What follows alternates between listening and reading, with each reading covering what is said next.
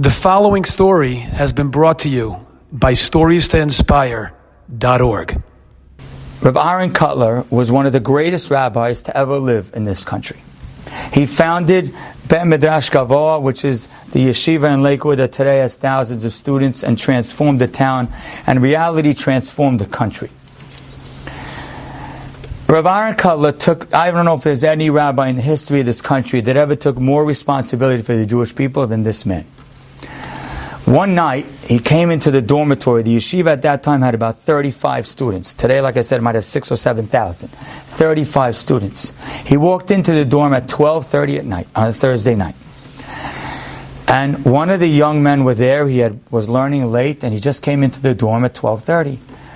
Rav Aaron Kotler tells this man, gather a group of boys, 10 boys, we're going to say Tehillim right now.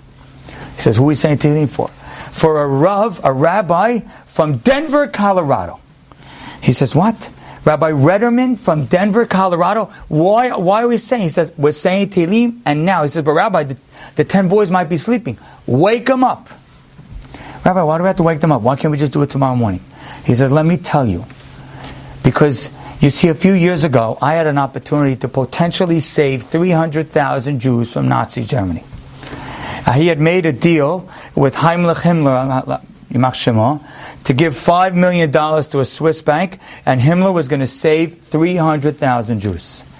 He had, Rabbi Aaron Kotler took it on himself to raise $5 million, whatever it is, in 1940. That's not, not an easy thing to do in a country that had barely any religious Jews in America at that time. But the bottom line is, he said, I put in all my heart and soul. In the end of the day, we were only able to save like a thousand, one and a half thousand, because Hitler from Yimach Shemo found out, and he squashed the whole deal.